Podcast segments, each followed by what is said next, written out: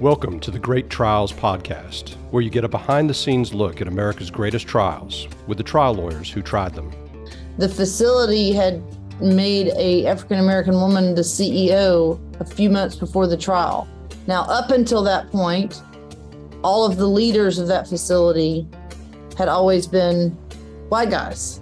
And one of the things that we did that I think was really effective was you know, we called her first, I think.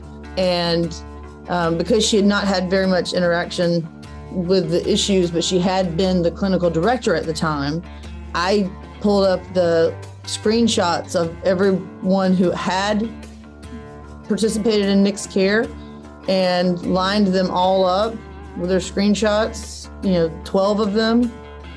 And as you can imagine, they're all Caucasian white guys, I think, and said, you know, did all of these gentlemen have more to do with Nick's care than you? Yes. But you're the one that has to sit here for three weeks. And, and answer for their actions. Please rise. Court is now in session. All right, welcome Hello. to the Great Trials podcast. Yvonne, Yvonne's going ahead and she's jumping the gun. I didn't hear the count in. Just leave it. Just leave it. We're, we're, gonna we're gonna roll right through it. So this is Steve Lowry and Yvonne Godfrey, and as you can uh, as you can tell, it's been a while since we've done one of these podcasts. So uh, so Yvonne, uh, Yvonne, how are you doing? I'm rusty. I'm rusty, and pollen has had no mercy on me. So uh, sorry for the froggy voice. I'll try to talk yeah. as little as possible. it's been it's been just uh, terrible down here. So um, I'm hurting. Yeah, yeah, yeah. But I am really excited. We're wrapping up. Well, we're recording this on a Friday. Um, yes. It will not be posted until a Tuesday, as usual. But um, what a way to end the week! We have a really um, exciting case to talk about. I mean, we have one of the uh, best cases with uh, two of the best lawyers that uh, that that we've talked to. But um, I mean, it's it's it's a fascinating case. But but before we go there, Yvonne, I just want to say your voice is sounding especially good for the radio right now. You've got the perfect radio voice. I know. I'm ready to uh, like do all kinds of um, voiceover work. yeah, that's right. Maybe just like a naughty phone operator type oh, thing. Oh, okay. yeah, nice, nice. all of a sudden, all of a sudden, now for sure, the the uh, the views or listens on this podcast right. just, just, jumped twenty percent, sky, skyrocketed. I mean, we know how to get to the audience. Rate, review, subscribe. yes, give them what they want well, let me go ahead and, and, welcome our, our guests. And now I'm sure they're regretting being on the show now. Uh, but but I want to go ahead and welcome to the show Natalie Woodward and the Honorable Dax Lopez. Uh, Natalie and Dax, uh, welcome to the show. Thank you. Thank you for having us. And by the way, I lost all my honor about a year and a half ago. So ah, no, no, you, you never, never lose it in my eyes. Never lose it. So, uh, and we'll we'll talk about that. Let me go ahead and introduce you guys to the audience so they can know uh, who uh, we're hearing from. Uh, I'll start with Natalie, and uh, Natalie has been on the show before and had uh, and talked about her. Um, her great uh, wrongful arrest uh, verdict that she had, uh, and now she's here to talk about. Uh, I, I, think I'm pretty sure the largest uh, medical malpractice verdict in the state of Georgia, at least that I can recall.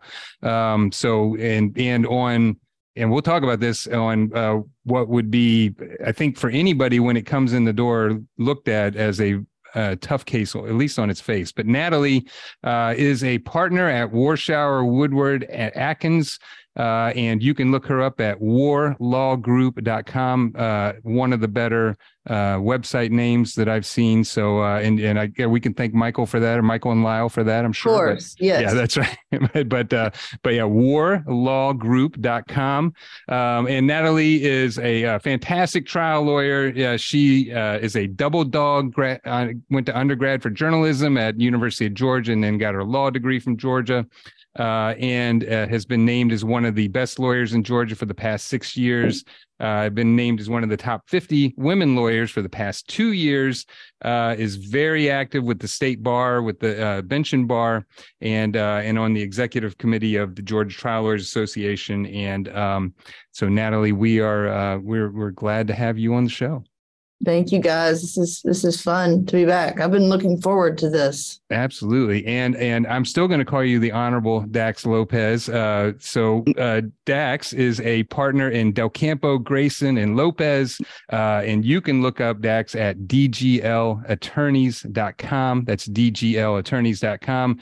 Uh, now, now Dax, what do we say for somebody who is a double Vanderbilt University grad? You can say that they're heavily in debt. right, that's right. that's right. That's right. Uh, no, double door. A do- double, double door. door. Okay, nice. Very, very nice. I love it. So, so Dax is a double door, uh, both undergrad and law school from Vanderbilt University. Uh, he's the past president of the Georgia Hispanic Bar Association, uh, active with the Anti Defamation League, uh, Cooper Inn of Court, and the trustee of Leadership Georgia. And as you might have guessed, the reason why I keep calling him the Honorable Dax Lopez is is because for 11 years he was a state court judge in DeKalb County, uh, Georgia. For anybody outside of Georgia, that is Atlanta. Um, so and uh, and just uh, another great trialer, great judge. Uh, and then decided to come off the bench and and uh, to take on a, I mean, I would call this pretty much a simple walk through the park type case, and then just go hit it out of the park. So, no. that was exactly how I presented it to them. right, yeah, exactly. the most important fact that you forgot to mention is that Natalie and I went to high school together. I, you know, I, I was going to get to that, but yeah, I saw uh, I, I, saw that that you guys have been friends since high school, so that is uh, that's fantastic.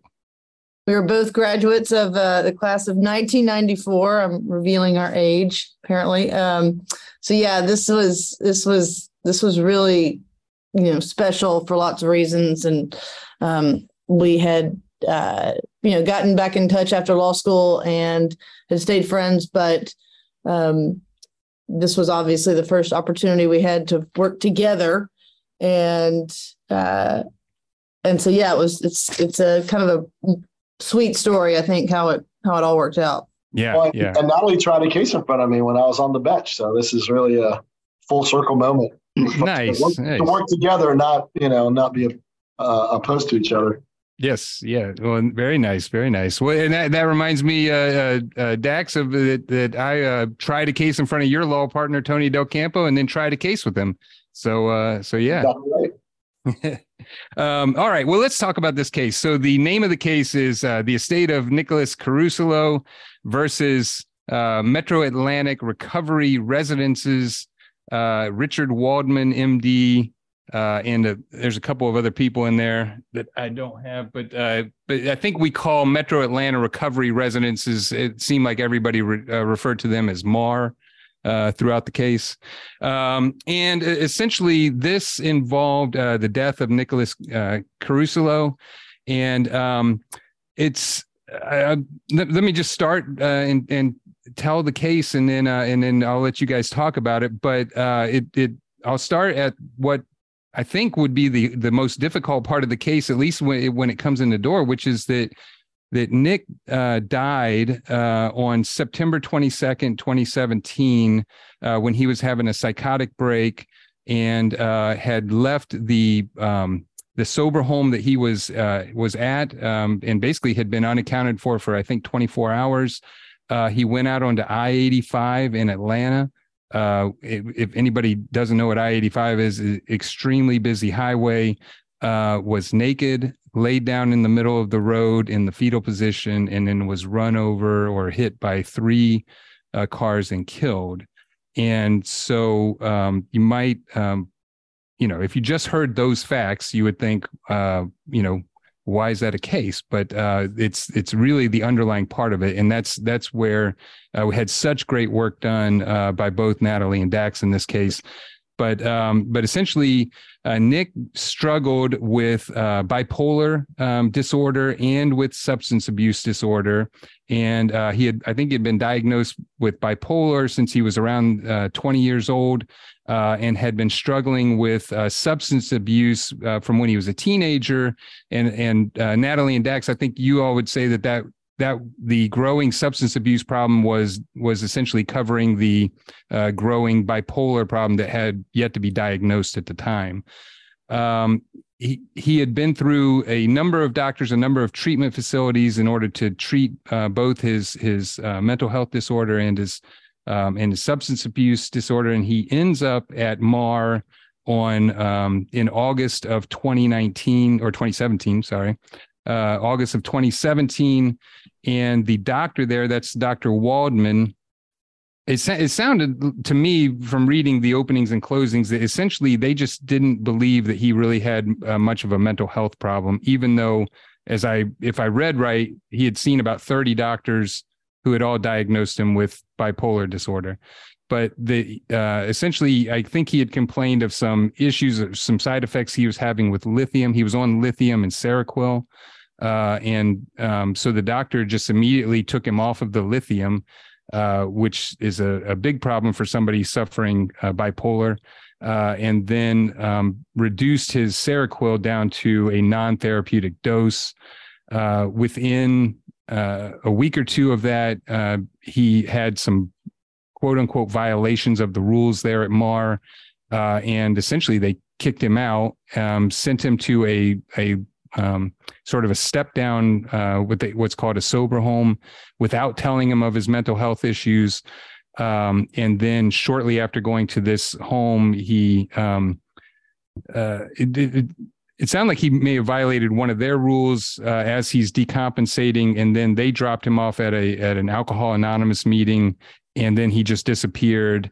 Uh, next thing they that is heard uh, of of Nick is that he was killed on the highway um, and um, and and so that that's the basic facts of the case. Uh, and and I'll let Natalie and Dax talk about how they went about putting together uh, the the case against both the facility and against the doctor. And there were some issues with with some documents there and, and things that have been changed, and um, and the problems with you know basically not treating mental health but the re- end result of the verdict was a total verdict of $77,596,162.50 and that is broken down uh, by the full value of the life uh, from the perspective of, of Nick uh, was $55 million. The pain and suffering, uh, conscious pain and suffering verdict was 10 million, 9,500. They then got a punitive damages verdict of a million dollars on top of that, and then an attorney's fees award of eleven million three hundred seventy-six thousand six hundred sixty-two dollars and fifty cents, and expenses of two hundred ten thousand dollars, adding up to the seventy-seven million uh, plus verdict. And um, just, uh, I mean, this is looking at this case on its face, and I guess that's where I want to start, uh, Natalie. Is um, this does not sound like an easy case. So I, I, guess what I'm what I'm wondering is is when you see this case first came in, what draws you to it? What makes you decide this is the case and, and you're going to move forward with it? Well, I haven't seen a whole lot of easy ones, so I'm right. probably skewed. um, I'm still trying to get to the point in my career where I start getting sent the easy ones. Right. right. Um, I don't know. I'm I'm uh, think I'm gonna be positive and hope that's the next half of my career. So, um, when when I got the case, the way I got it actually was a reporter who had covered the news story about the death um, is a friend of mine, and he had actually interviewed uh, Nick's dad, and in hearing the story, you know, told Nick's dad, "Hey, you know, I have a friend." Um, that works on cases involving mental health issues. Historically, I had done some cases involving mental health uh, issues and deaths in, in jails. So, suicide cases in jails. And that was actually how the reporter and I had gotten to know each other. Um, so, when I when I looked at it, you know, the first conversation I had was with the dad, and you know, he he knew um, he knew a lot about the issues because his son had battled issues for so long. And so he had been through the process of how it's supposed to work when you are when you leave a facility when you come into a facility when you leave a facility the amount of involvement that's supposed to be happening with the family and so he he didn't know at that point in time exactly what all had happened but he knew that it had not happened the way it should have based on Nick's history and being at other facilities. Um, and so at first it was, well, we know that it didn't happen the way it was supposed to happen as it relates from the parents' perspective because they had been through it other times. So then let's figure out exactly what happened. And um, he had been at Ridgeview for about three weeks before he came to Mar. So we were able to obtain the Ridgeview records and then uh, a portion of the Mar records. Um, and it became obvious, at least on the front end, that no matter what had happened while he had been at Mar in the three plus weeks, the discharge had not happened appropriately.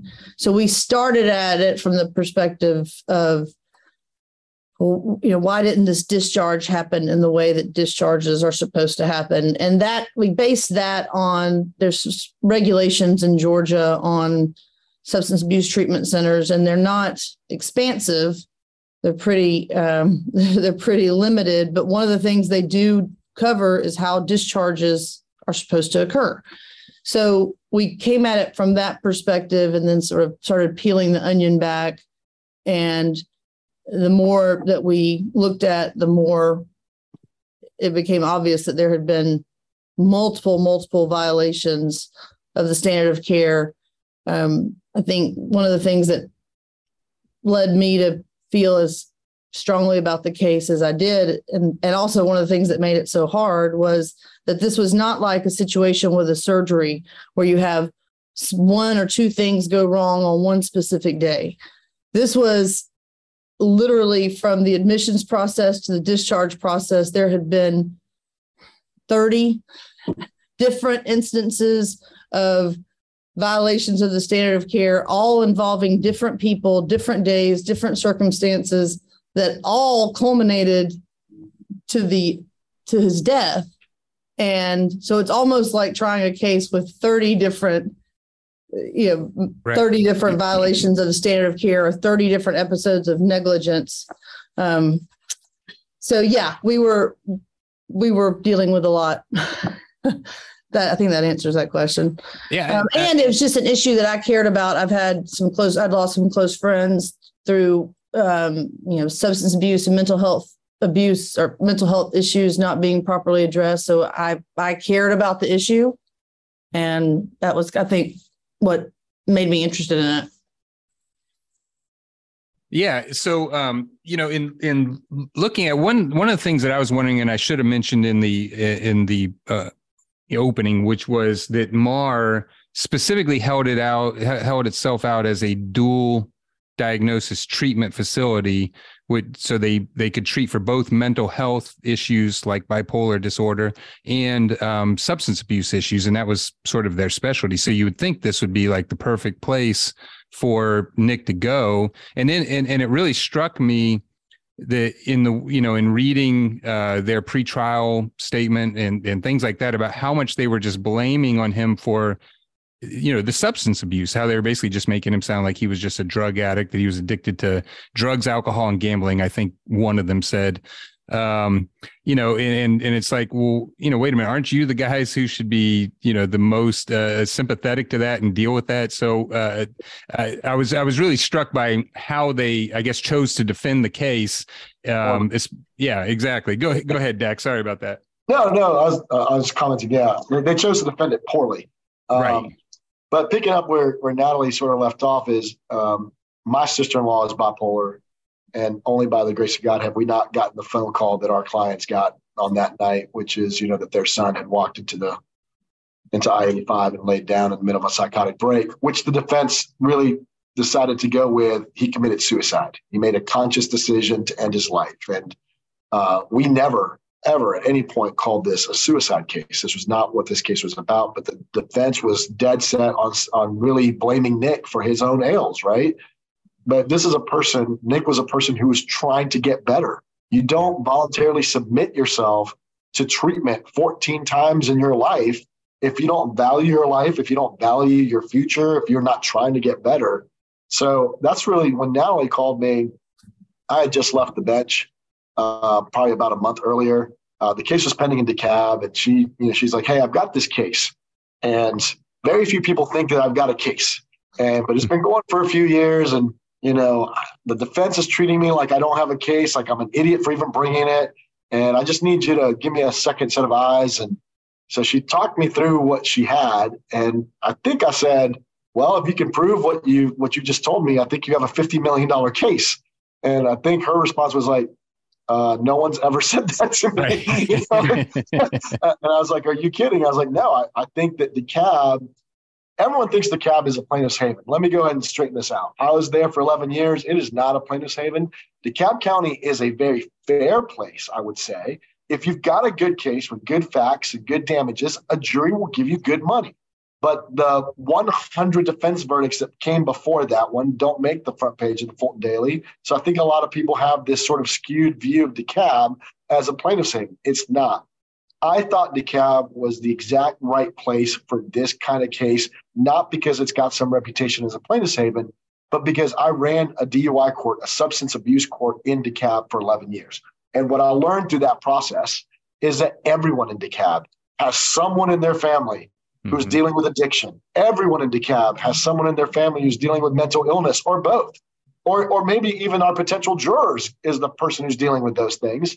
And I was like, you're going to have a, a jury that understands the issues in this case, and they're going to be outraged by the way Nick was treated. And sure enough, you can ask Natalie, when we got our panel of 90, uh, 78 of our 90 had family members with addiction or substance, you know, substance addiction or mental illness in their family. So every time the defense stood up and badmouthed Nick for being an addict, they're bad mouthing juror number 16's mom for being an addict, juror right. number 12's dad for being an addict. You know, I was like, this is a terrible strategy because our jurors, 10 of our 12 jurors, had addiction or mental illness in the family. And they fully understood. We had one juror whose dad committed suicide after 9 11 because he was a firefighter in 9 11. So mm. we had jurors who understood the issues, and the defense was just so callous about the way they talked about addiction and, and decisions to end life that it really ended up offending our jurors in a way that we, Natalie and I just have to sort of step aside and let them do it uh, and, and, not fight everything they said. Yvonne, uh, you know that the practice of law since the pandemic has started has completely changed. Completely changed. A lot more pajamas involved for me. Yes, yes, a lot more working from the computer. Yes, and only getting dressed from the uh, from the waist up. But you know who has helped that change and that transition immensely in our practice and can help everybody else in theirs is Legal Technology Services. That's right. I mean, being good at doing things virtually, at doing things through Zoom, through video conference, online, it's more important now than ever. I'll say Zoom or WebEx or whatever you use now Legal Technology Services has completely changed how they do things in order to get you organized, looking good. Our depositions, our hearings, our mediations have all changed. And a big part of that is because we do them all virtually and we're doing them with the help of Legal Technology Services. So they get our exhibits in order, um, you know, and you call up the exhibits by number, they'll highlight them, they'll enlarge them, they'll do whatever they want. And it actually flows really well. I do have to say, I think think my depositions are more organized now than they were before the pandemic because I used to just walk in with like a giant box of documents and then I'd pull out the documents and go through them. And uh, now I'm much more organized because of legal technology services. Yeah, and I mean LTS. I'm gonna I'm gonna call them LTS because we, yes. we're on a first name basis.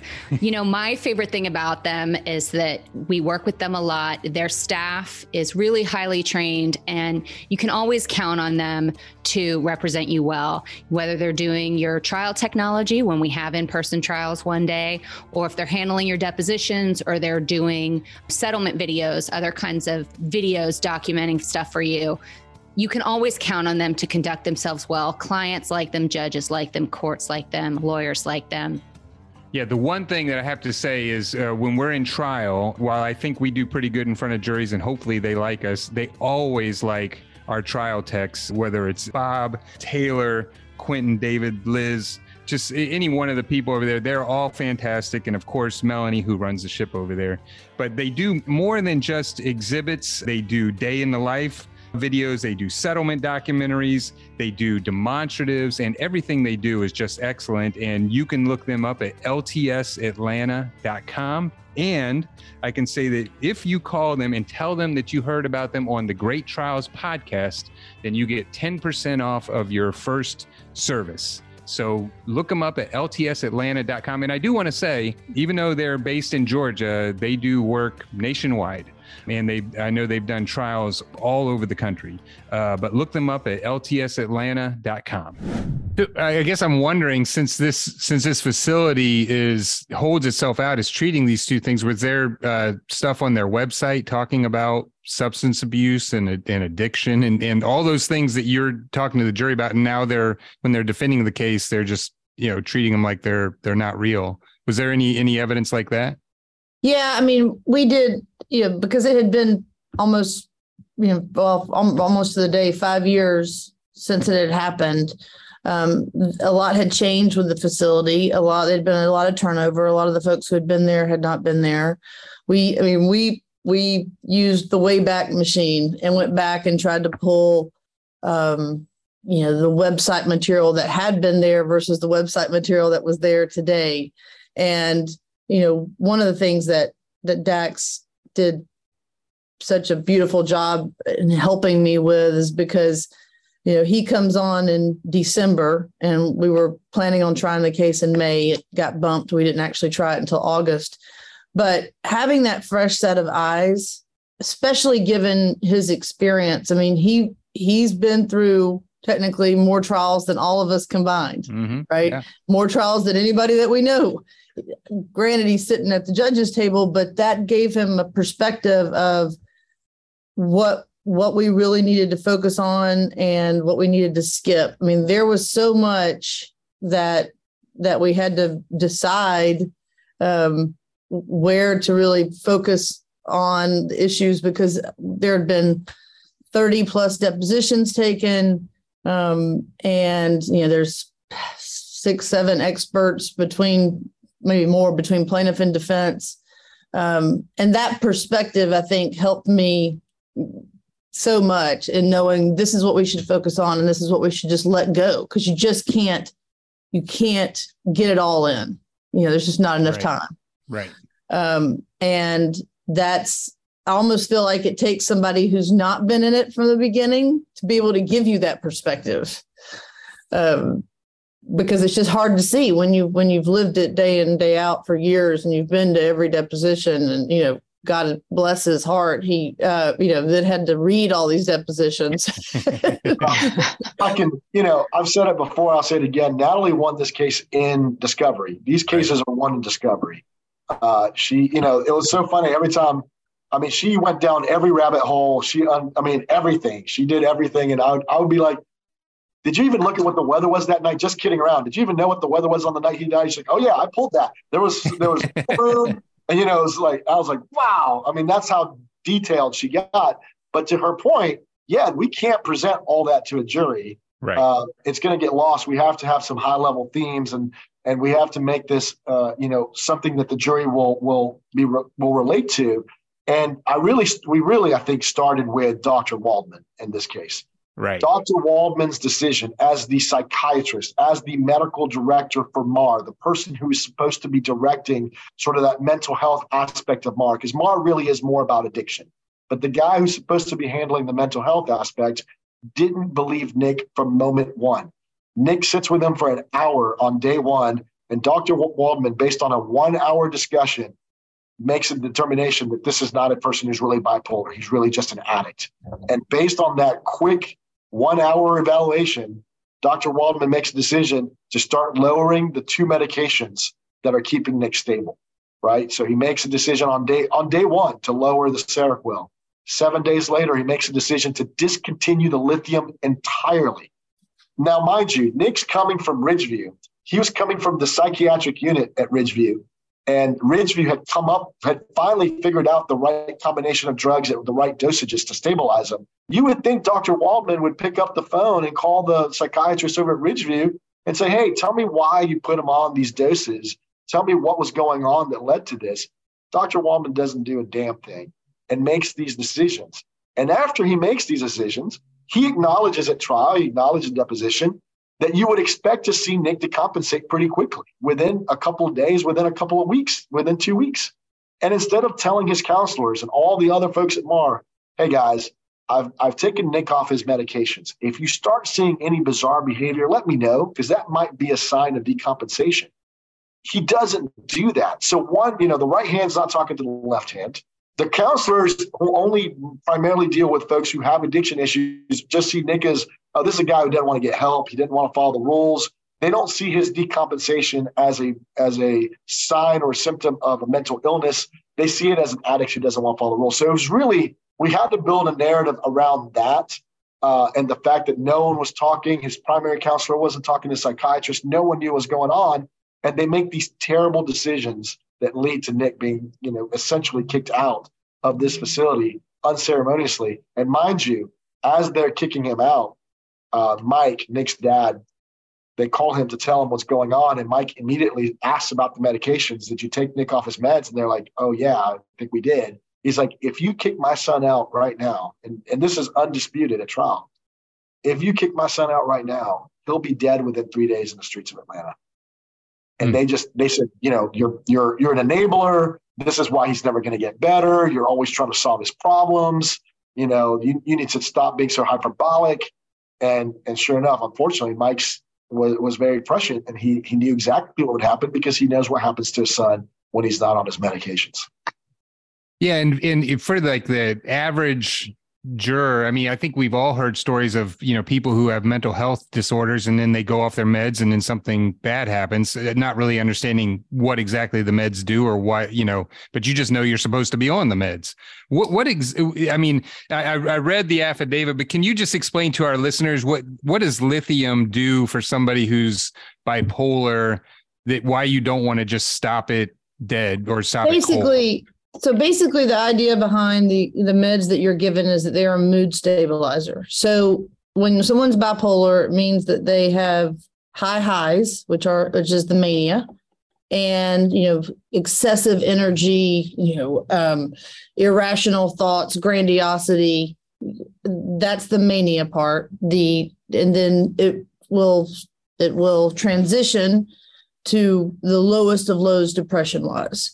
So a lot of the reason why you have someone who's bipolar, if they're not on meds that's keeping them more in the center, um, then what will happen a lot of times is that they do turn to illegal substances to basically self-medicate. So when they're feeling depressed, cocaine or something like that will act as an upper.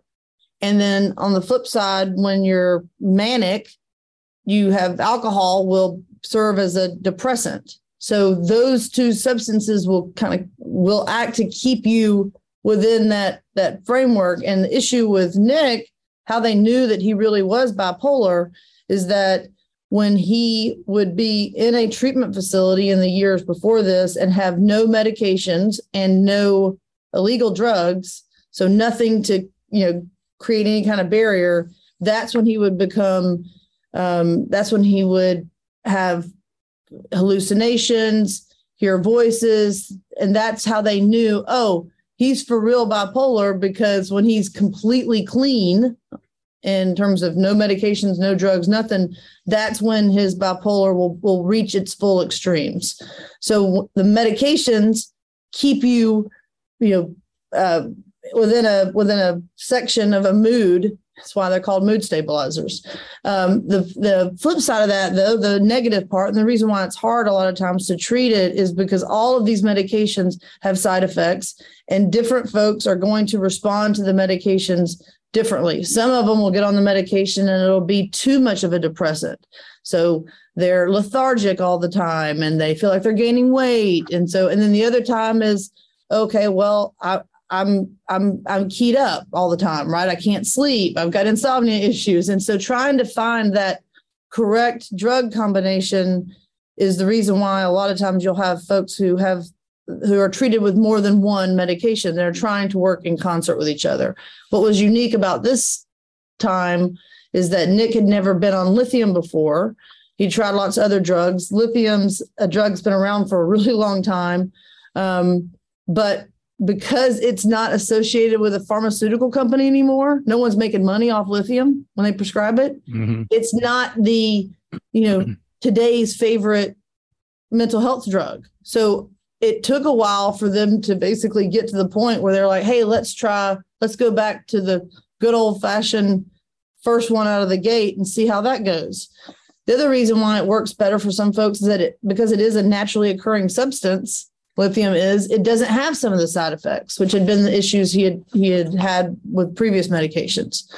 Um, so I think one of the things that was wonderful about the jury and about the experts that we had is that they were they were able to explain that and that when you remove that net you know the medications are they're not they don't fix everything you know it's not like someone's perfect but they're not reaching the extremes of depression or mania.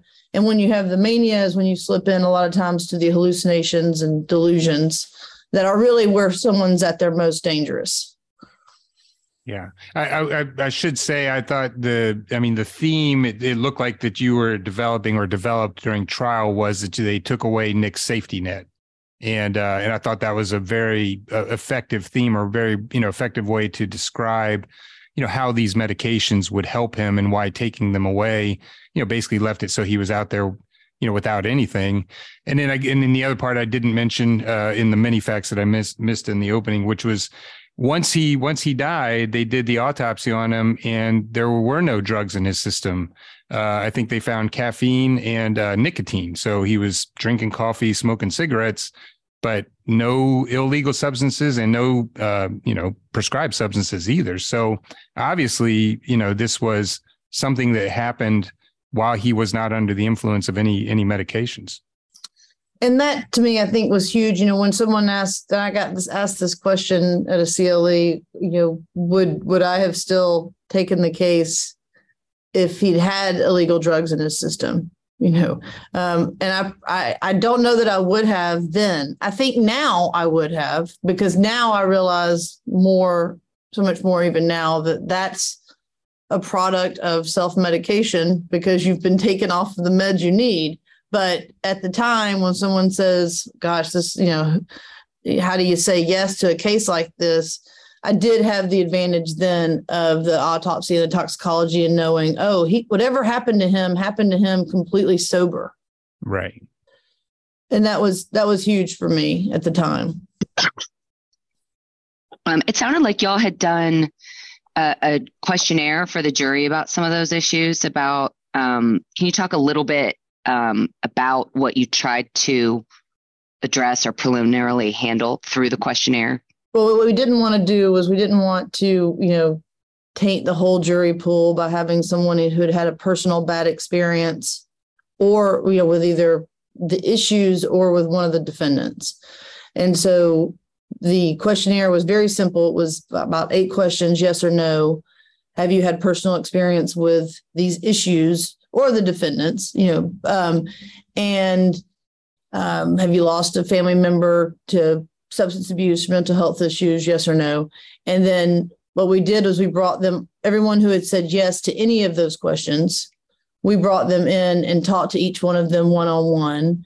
And then, you know, as to what their experience was, and then talked to them about, you know, could they be fair? Um, I I think there were 20 something strikes for cause defense strikes for cause with jurors who said they they didn't think they could be fair because they'd had a bad experience, not necessarily with this facility, with, but with some type of facility. And the judge, uh, I think correctly, I don't think she turned down any of their requests to strike for cause. We only had one um, strike for cause that we made that we were actually on the fence about at the time, but um, it was actually the person who was the psychiatrist at Grady, oh. and you know, it's uh, who is the emergency psychiatrist at Grady. We're like, well, if we leave her on the jury, she'll be the only juror, right? Yeah, uh, yeah. But she may have been great for us, uh, but you know, that's that's all that's too close to home for all the obvious yeah. reasons. Um, but, but, it was shocking, I think, to all of us how expansive this the subject matter knowledge was of yeah. the issues. I can make two points about jury selection. Well, one is that should show you how one sided our jury was. It was 27 to one. Um, they, you know, it was amazing to see all these jurors come in and share about their personal lives, and everyone had something that w- was relatable to our side. And I kept looking at the defense like, this is the jury you want to go to trial with. Like, mm-hmm. you're not going to be able, your six peremptories are not going to be enough to cut around what what is what is going to happen when we finally get a, a panel together. That was one. The second shocking thing about, I guess this is a, a huge defense mistake. I would I would say, is during mediation we mediated this case a few months before. It didn't go anywhere. There were no offers made. It was actually a huge waste of time. Uh, but one thing we learned through that process is that they they kept saying, well, "We're not worried about the cab. We're not worried about the cab." And I asked them, you know, what they meant by that. And the mediator said, "Well, they said that uh, they're not worried about the racial aspect of the cab because they didn't think that an African American jury would give a rich white family money." And I was like, "Are they are they viewing this case as a race case? Because that is a terrible miscalculation. This is not about race. The issues in this case transcend race and socioeconomic class. I mean, it's about this impacts everyone. But they were true to the word. They really believed it. When we got to trial, they the defense ended up striking several of the white jurors. Uh, they were they were striking, you know, what would be a prototypical um, defense juror. You know, uh, maybe a white affluent person who lived in a part of town that was maybe more conservative, uh, and they were striking those folks. Uh, and I was like, that's kind of weird. These these would be the folks that they should. Now, each of those people also had uh, experiences with mental illness and and uh, and drug addiction, which was incredible. There was no one that this didn't touch. But we ended up with a jury that was 11 African Americans and one white guy. And our one white guy had been in recovery for 36 years, went to AA every single day. So he understood the recovery systems. And I looked at that jury as like, wow. I mean, you're not going to get a better jury than that for this kind of case. And and Steve, to your point, Tony came to watch. Tony Del Campo, my partner, we were in his former courtroom, which is funny. That was when he was Division two, and he comes in to watch, and he and he saw the jury, and he like during the break comes up to me. He's like, "Did y'all do that?" I was like, "No, they did. The defense did." He's like, "Do they not understand what this jury is likely to do to them?" I was like, "I, I don't think they do." And sure enough, jury was phenomenally good for us, not, you know, just because they understood the issues. So, Yvonne, the internet is getting more and more crowded, especially ever since the pandemic, and it's getting harder and harder to get noticed online. And you can have all the great verdicts in the world, but if nobody knows about them, then they're not going to come and hire your law firm. So, you need to find a company like digital law marketing. That's right. It turns out that what you put on the internet is no good if people can't find it. And Steve, we've talked about this, but now that I finally know what SEO is, which is search engine optimization, it's really important that your firm's site is is maximizing the hits that it's going to get. And something that digital law marketing is doing that's really cool right now is they're offering free SEO audits uh, for law firm campaigns. So that's something our listeners should take advantage of. Yeah, because it's hard to get around the internet and know how to make yourself visible without having somebody help you. And they are the experts in this.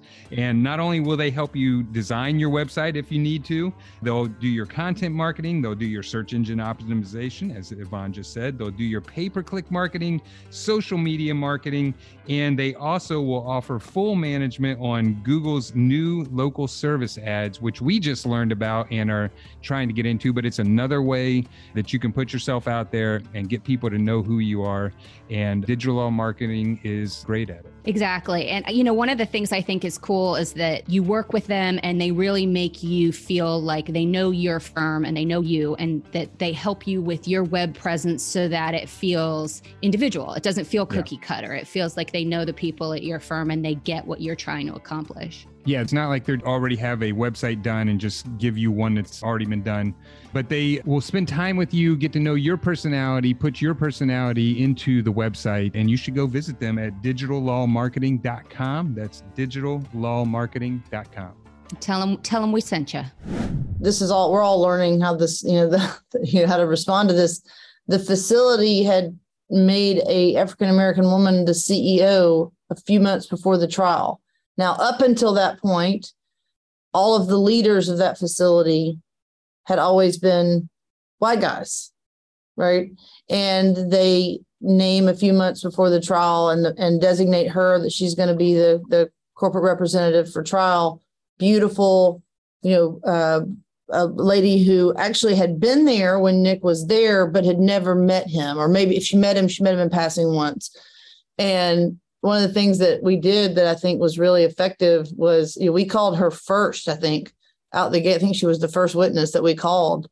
And um, because she had not had very much interaction with the issues, but she had been the clinical director at the time, um, I pulled up the uh, screenshots of everyone who had participated in Nick's care and lined them all up with their screenshots, you know, 12 of them.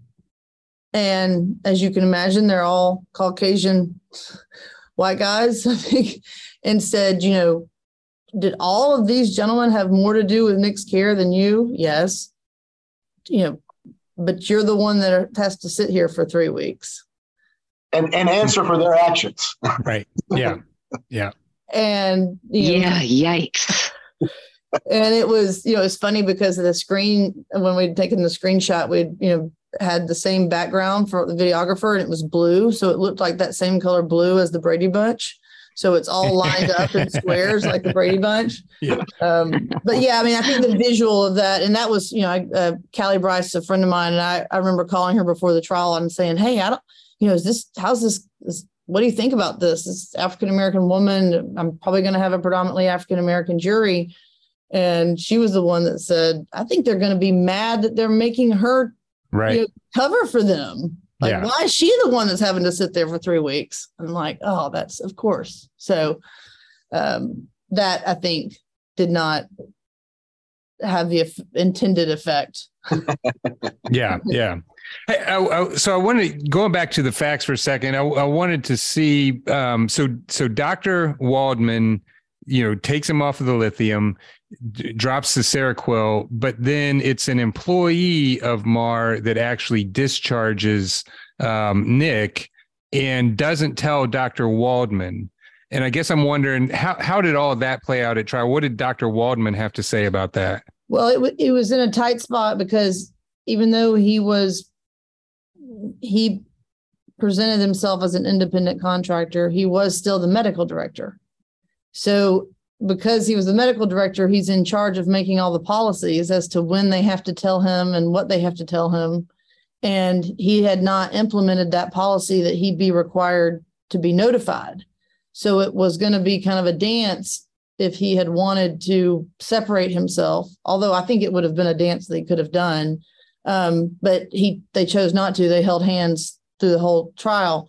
Um, and that's what was interesting too, is that the case was only a medical malpractice case as it relates to Waldman, the doctor. Right. As it relates to everyone else, they're not they're not listed on the 911 9.1 you know list of folks who you have to have an expert affidavit for.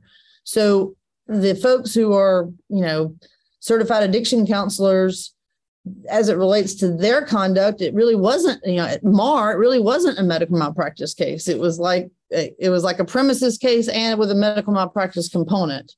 Um, so they they they stayed in lockstep um, all the way through. And so, so, basically, the doctor testified that it wasn't it, it, wasn't like a breach or a problem that he hadn't been told right. that that Nick had been discharged which is which is insane because one of our best pieces of evidence was the discharge form that had on it discharging medical you know the doctors there was a signature line for the discharging md and that was blank. Right. And they got the whole thing the rest of it was filled out but they clearly had a signature line for the doctor to discharge a patient. They didn't get that. So that was something obviously we highlighted and had it blown up and kept showing it to the jury. But you know back to Natalie's point the fact that they were holding hands I, I was shocked. I I fully expected that once we got to trial, the doctor's going to say, "Look, I may have taken him off all his medications, but I did it in a safe environment. He's in our facility, so." Yeah, we may have an adverse outcome in, sen- in the sense that he might decompensate, but I'm doing it in, within the confines of our facility so we can address it. He didn't do that. And he could have said, look, they discharged him without my knowledge. I had nothing to do with kicking this guy out. But he they held like surprisingly, they they jumped off the cliff together uh, instead of at some point pointing the finger at one another, you know, because obviously the facility could have turned around and said, "We didn't. You didn't tell us you he was on meds and that you took him off his meds. You didn't tell us all the things that were going on with Nick. So they each there's a little bit of a mature, you know, mutually assured destruction going on. Right. They each could have pointed the finger at the other. And I guess they thought, nope, we didn't do anything wrong as a whole. They just went with the this is Nick's fault and we're going to point the finger at Nick. And they both adopted that sort of point of view. So they held hands the whole way.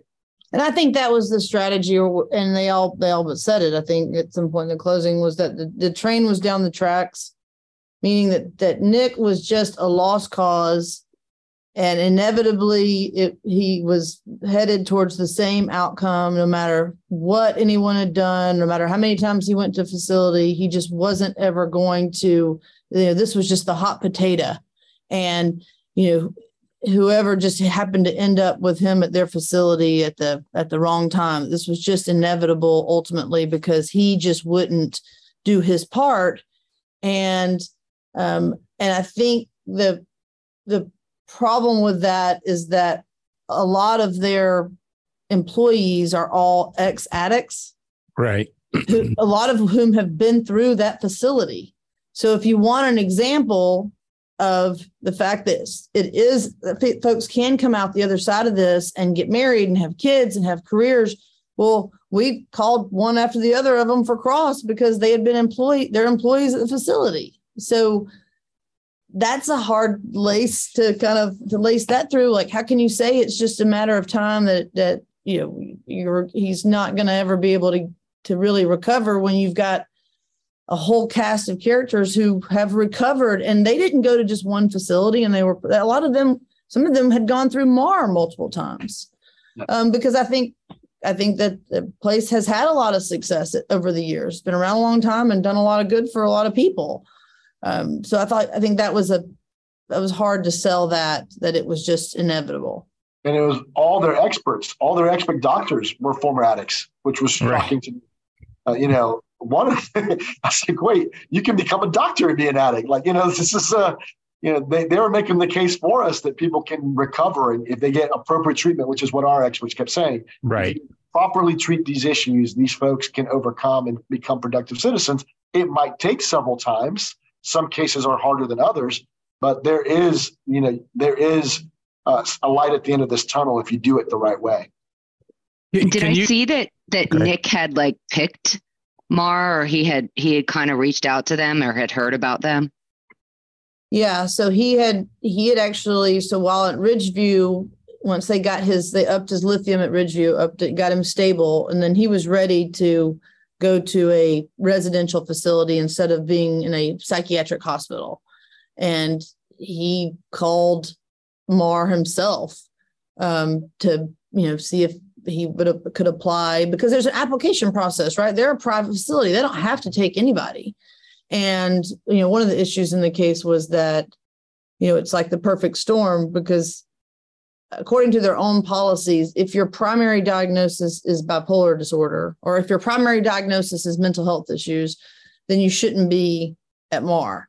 MAR wants you if your primary issue is substance abuse, and it's okay if you have a secondary underlying mental health issue, but if your main problem is mental health, you're not supposed to be there.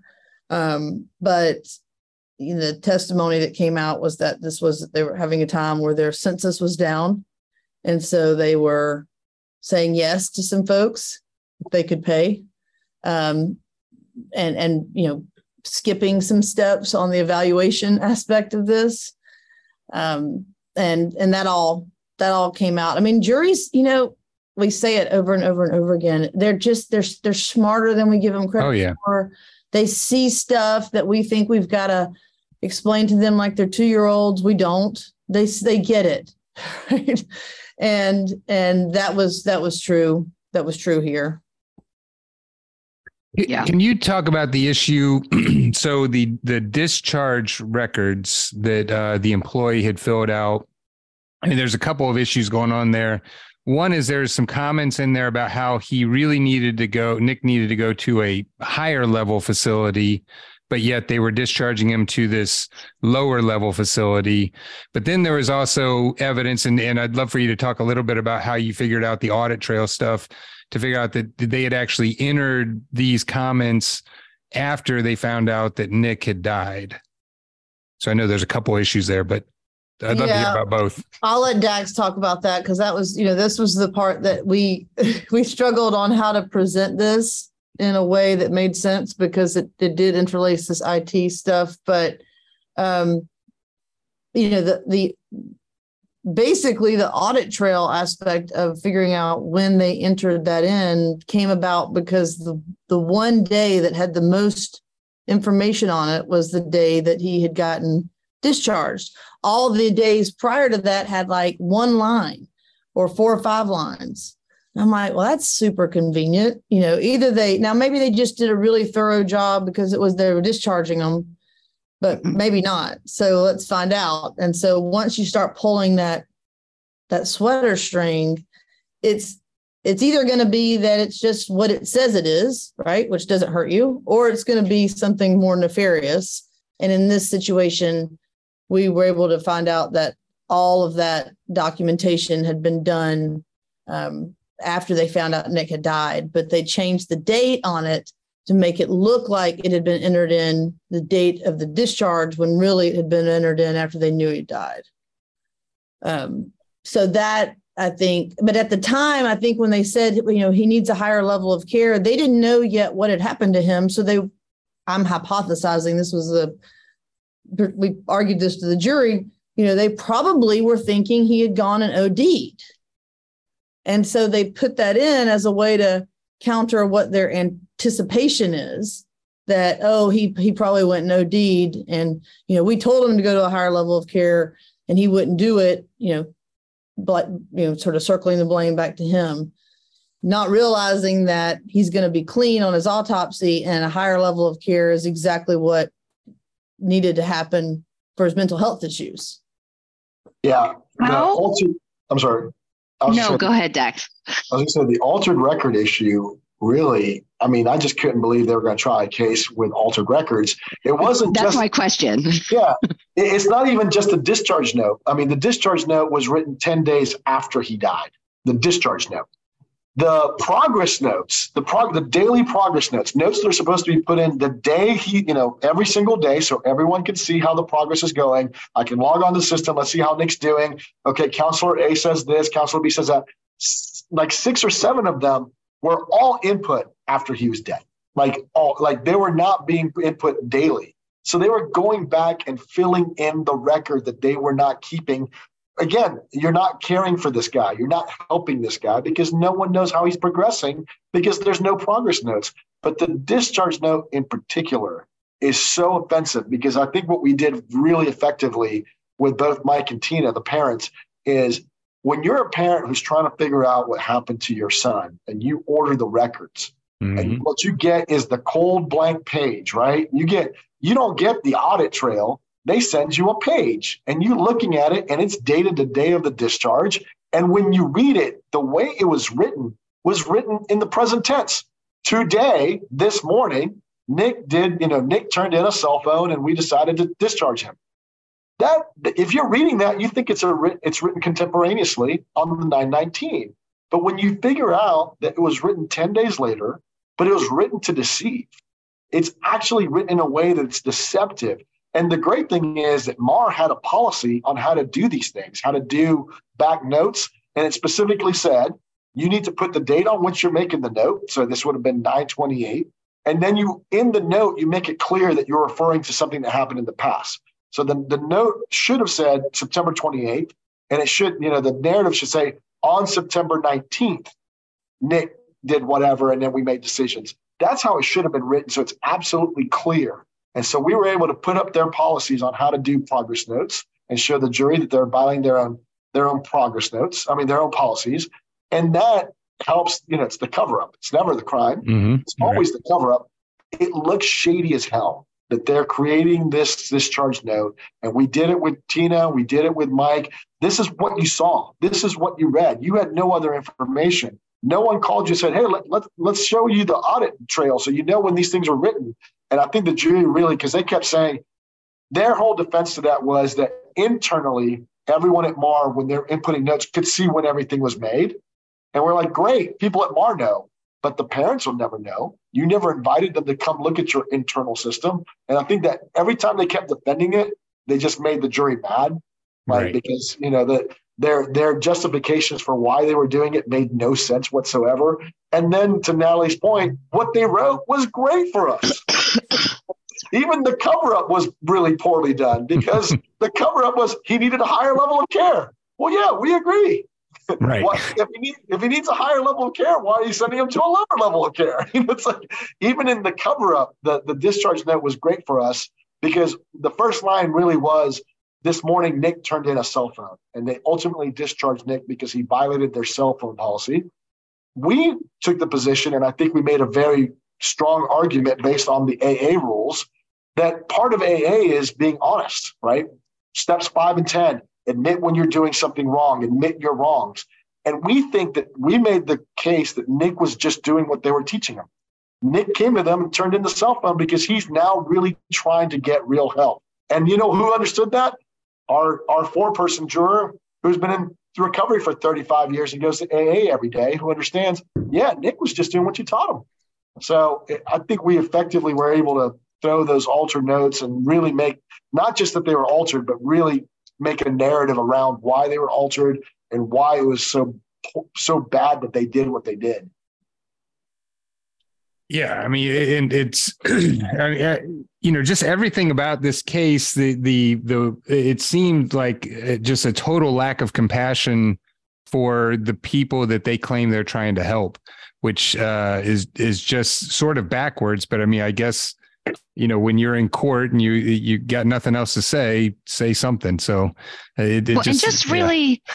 just really out of touch right like yeah. who doesn't know at this point how how many people have someone in their family with a dual diagnosis or or at a minimum with with either mental illness or addiction. Like you know at this point you got to be living under a rock to not know that that touches most people's lives and that you can't deal with that by blaming the addict or saying that the addict was a lost cause. I mean, I get that's that's something I don't understand. That to me shows some obliviousness even if you felt you could deal or, with or explain away some of that record stuff which I also really don't understand.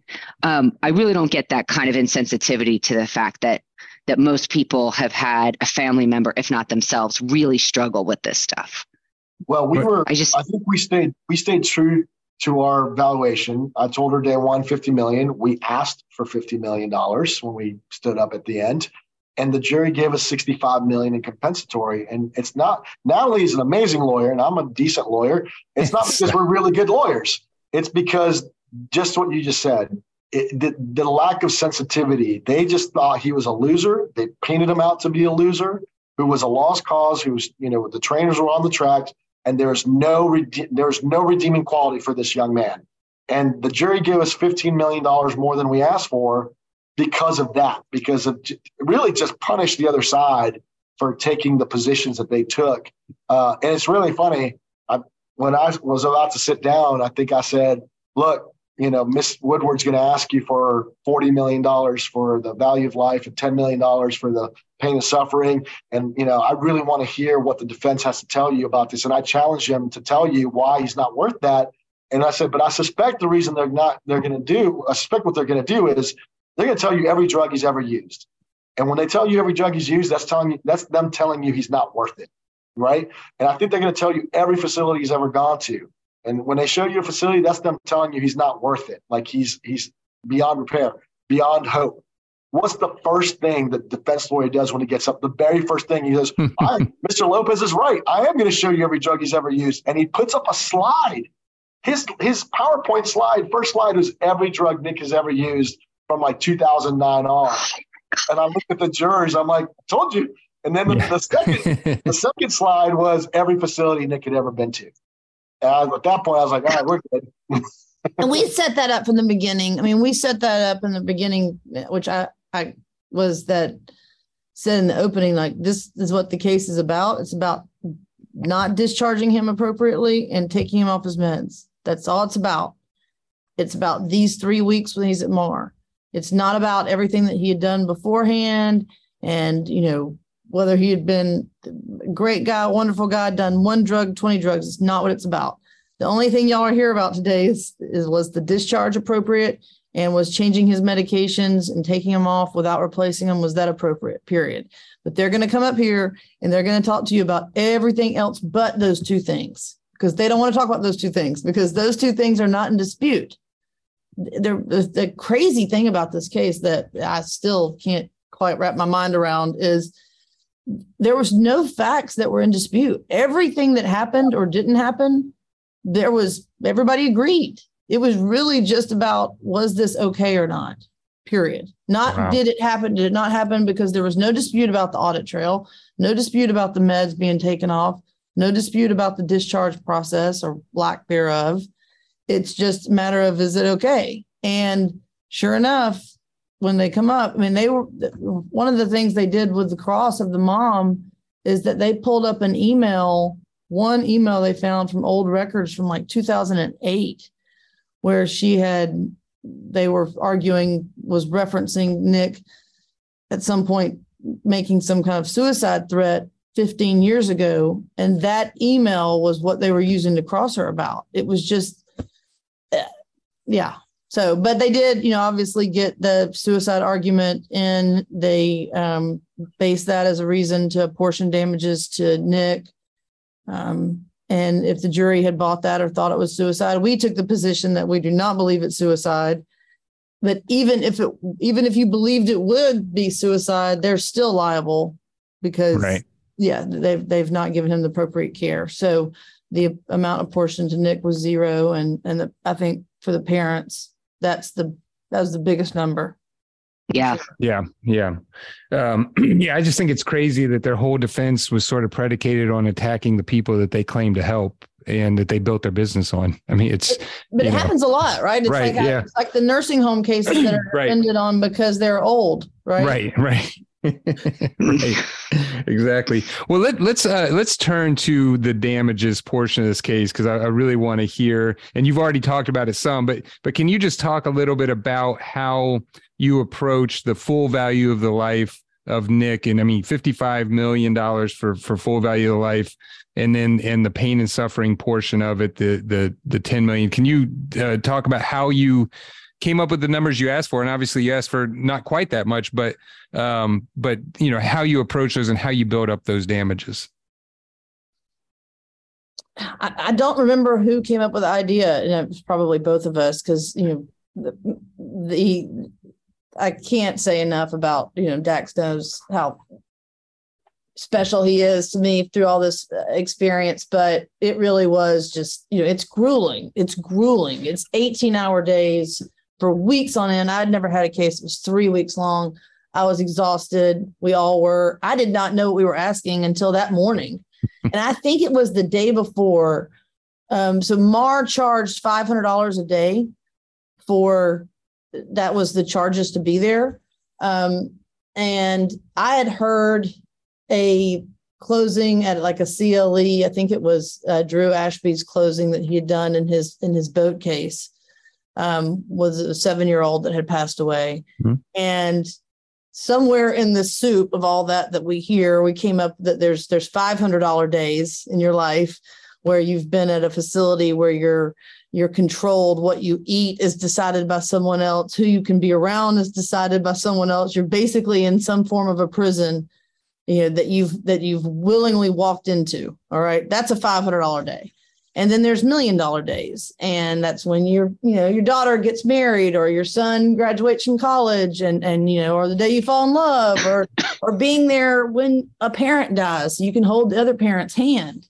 And so if you in any given life if you have you know 10 million dollar days you're doing good. And if so if you have a 500 dollar day and then you basically have days that are worth 50,000 and days that are $100,000 days um, and then you you add that up over a life expectancy of 40 plus years um, that's that's how we got to it. And you know the the the pain and suffering part was look once he's once you took him off his meds and he's decompensating that's some form of mental torture that you're subjecting him to for weeks.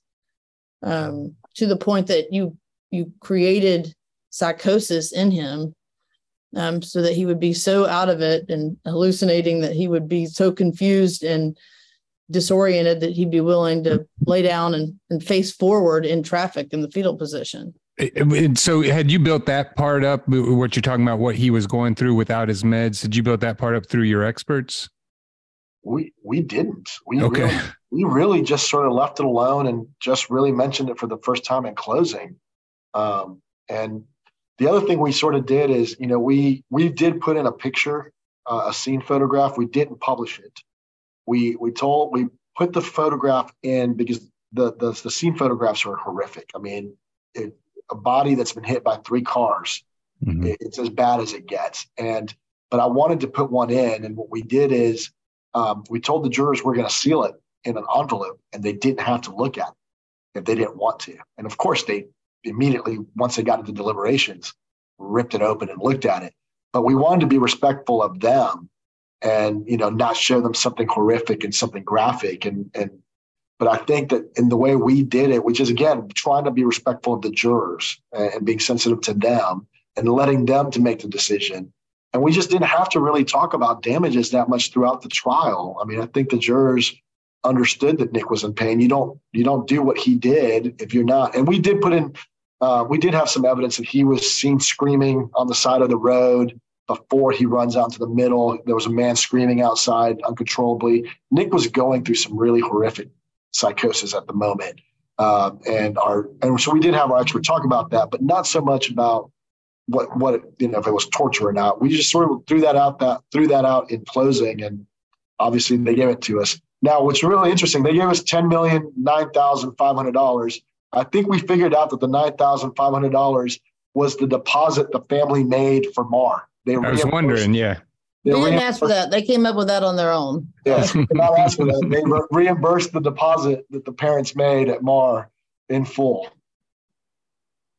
Very nice. Well, and, and um, go ahead, Yvonne. No, no, go ahead, Steve. Well, I, I, was just going to ask about the attorney's fees uh, okay, me portion too. of the case because uh, you know that's always and and um, so uh, there's a couple of different ways in Georgia that you can get attorney's fees. Uh, I'm not sure I know which way you all went about it, but can you talk a little bit about that? And then that was in a second phase of the case, I assume. Okay. That was funny because you know we do all these things that you know to to cover ourselves for these possibilities that usually never occur.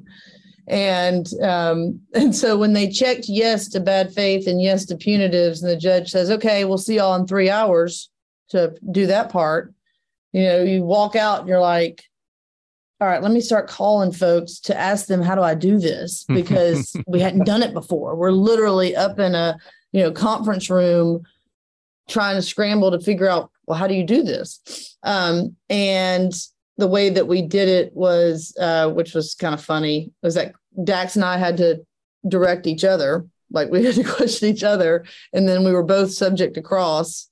Um, so there was there was a 91168 you know offer that had been made. There was a 13611 um, and an unliquidated damages demand as well. So the the bad faith part, which was partially correlated to the altering of records um, and the failing to disclose that they were altered pre-suit or post-suit for several months. So, you know, there was all of that evidence that came out pre and post-suit issues. Um, and we actually haven't even had the hearing yet as it relates to the 9-11-68 portion. So that will be, that's an additional, that, that's yet to come. Wow. Um, but we we basically showed the jury everything. We said, hey, here's our fee agreement. Here's you know what our hourly rate would be. Here's what we've you know, the estimate as for hours are concerned. And we did not ask the jury for any certain amount. We said, y'all, at that point, we're, you know, pretty trusting of them.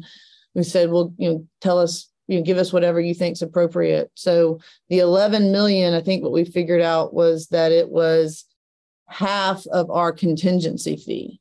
So we had it at like a 35% contingency fee. And I think that 11 was half of that. I think that's what we figured out. 17 but, half. Yep. Yeah. We, we, uh, we told him, you know, uh, so the fact that Dax was a judge was never allowed to be mentioned in court. Um, and so when we put down, you know, his hourly rate, we did it more than mine, hoping that we would induce them to take the bait to, que- you know, to question that or to uh, try to negate that hourly rate. And of course, they didn't touch that with a 10 foot pole.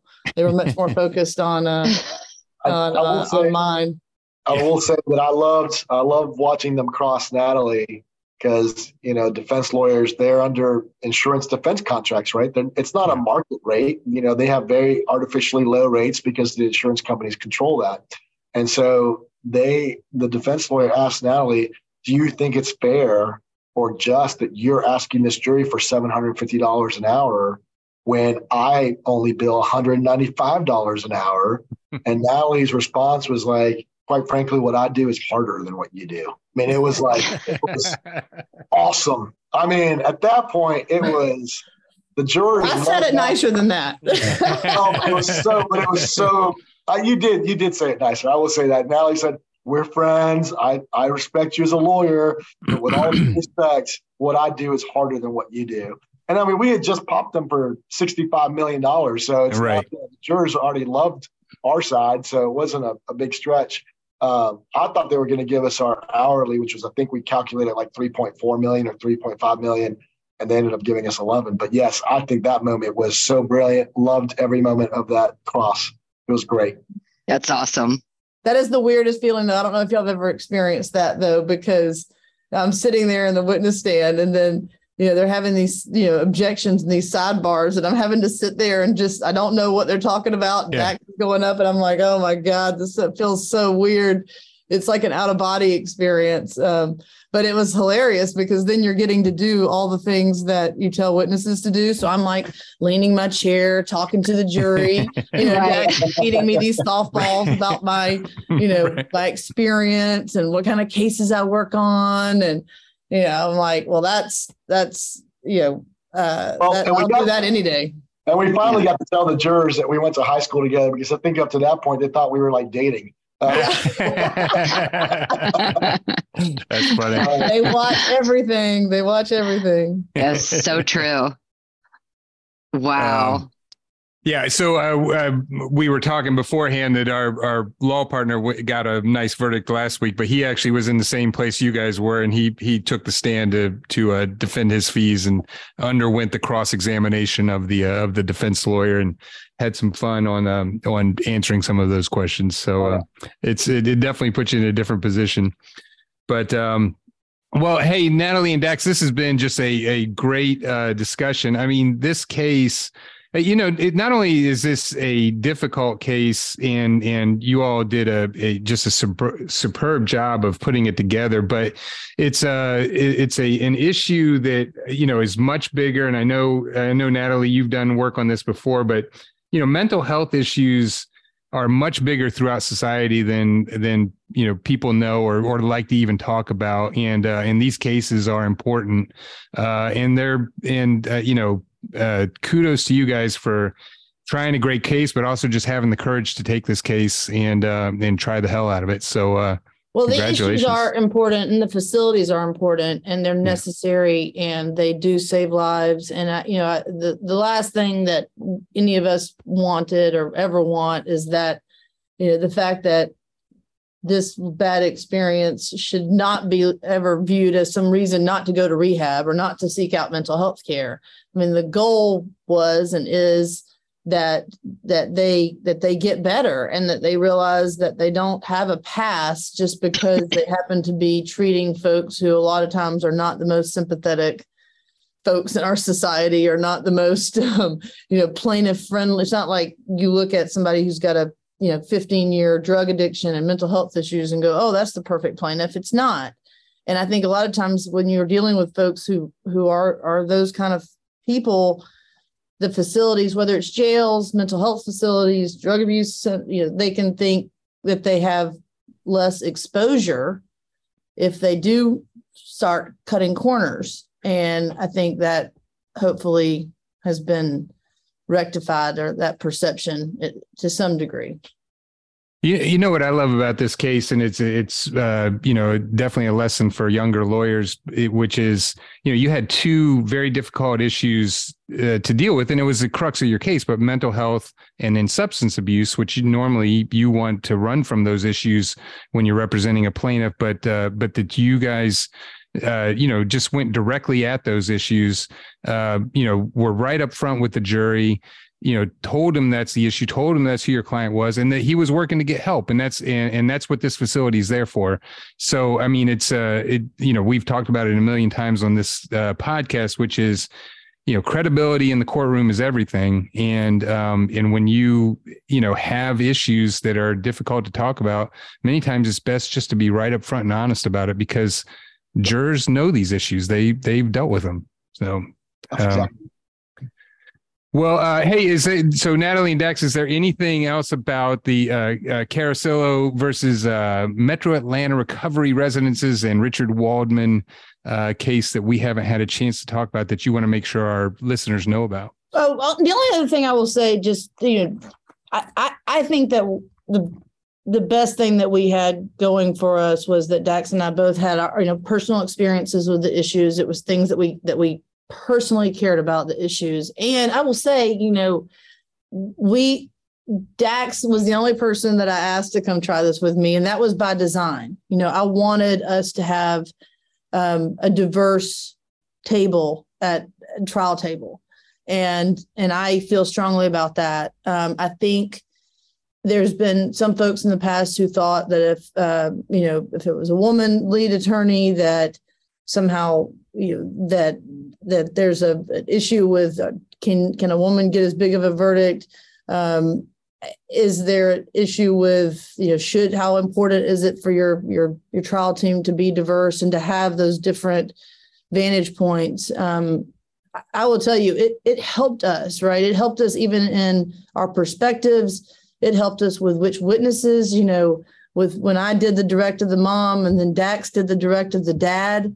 It just you know a dad talking to a dad mom talking to a mom it, there was just a, a a way that it it fit that was on purpose. And i would just encourage folks to to think about that more mm-hmm. when they're putting their trial teams together. And if you know if you're if you're going to have a case dealing with something um, to take that because your juries are not going to be all guys or all girls or all black or all white. They're going to be diverse you know? Yeah. and and if you if you skip having that resource on your team you're missing you're missing something. I was i was going to say that almost the same thing. I'd say that the chemistry between you and your co-counsel uh, you know is really important that you you trust each other. Uh, and you know I, I hadn't tried a case in 15 years so this was I mean, I'd I presided over hundreds of cases, so I was mm-hmm. certainly very comfortable in the courtroom. But I, you know, Natalie trusting me to take some pretty big witnesses. You know, I kept saying, I was like, "Are you sure?" I mean, it's been a long time since I've done this, um, and so there was a lot of trust there, and I think we we worked really well together. We carpooled to the courthouse together. Like I would pick her up in the morning. I mean, we we you have to be ready to spend a lot of time. Oh yeah, uh, with your with your co-counsel. if you don't have good chemistry, the, the jury's going to pick up on it, and I think that's why.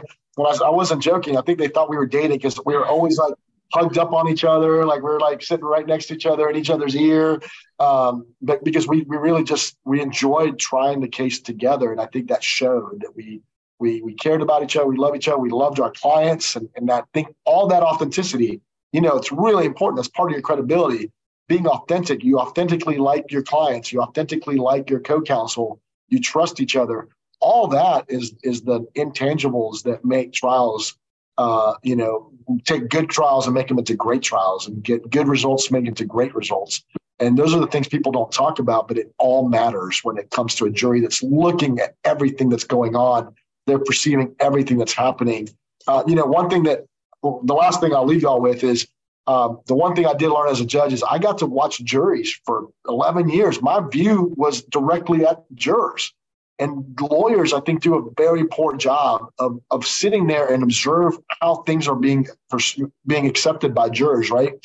And it got to a point where, you know, I got to cross Dr. Waldman, and really he gave me a lot of opportunities to to really slice him up, and and that was on him. But by the time he took the stand for direct in their case in chief, half the jurors who physically turned their bodies away from him right. when he took the stand. And when I saw that, I was like, "Hey, Natalie, I'm not going to cross him again. We're good."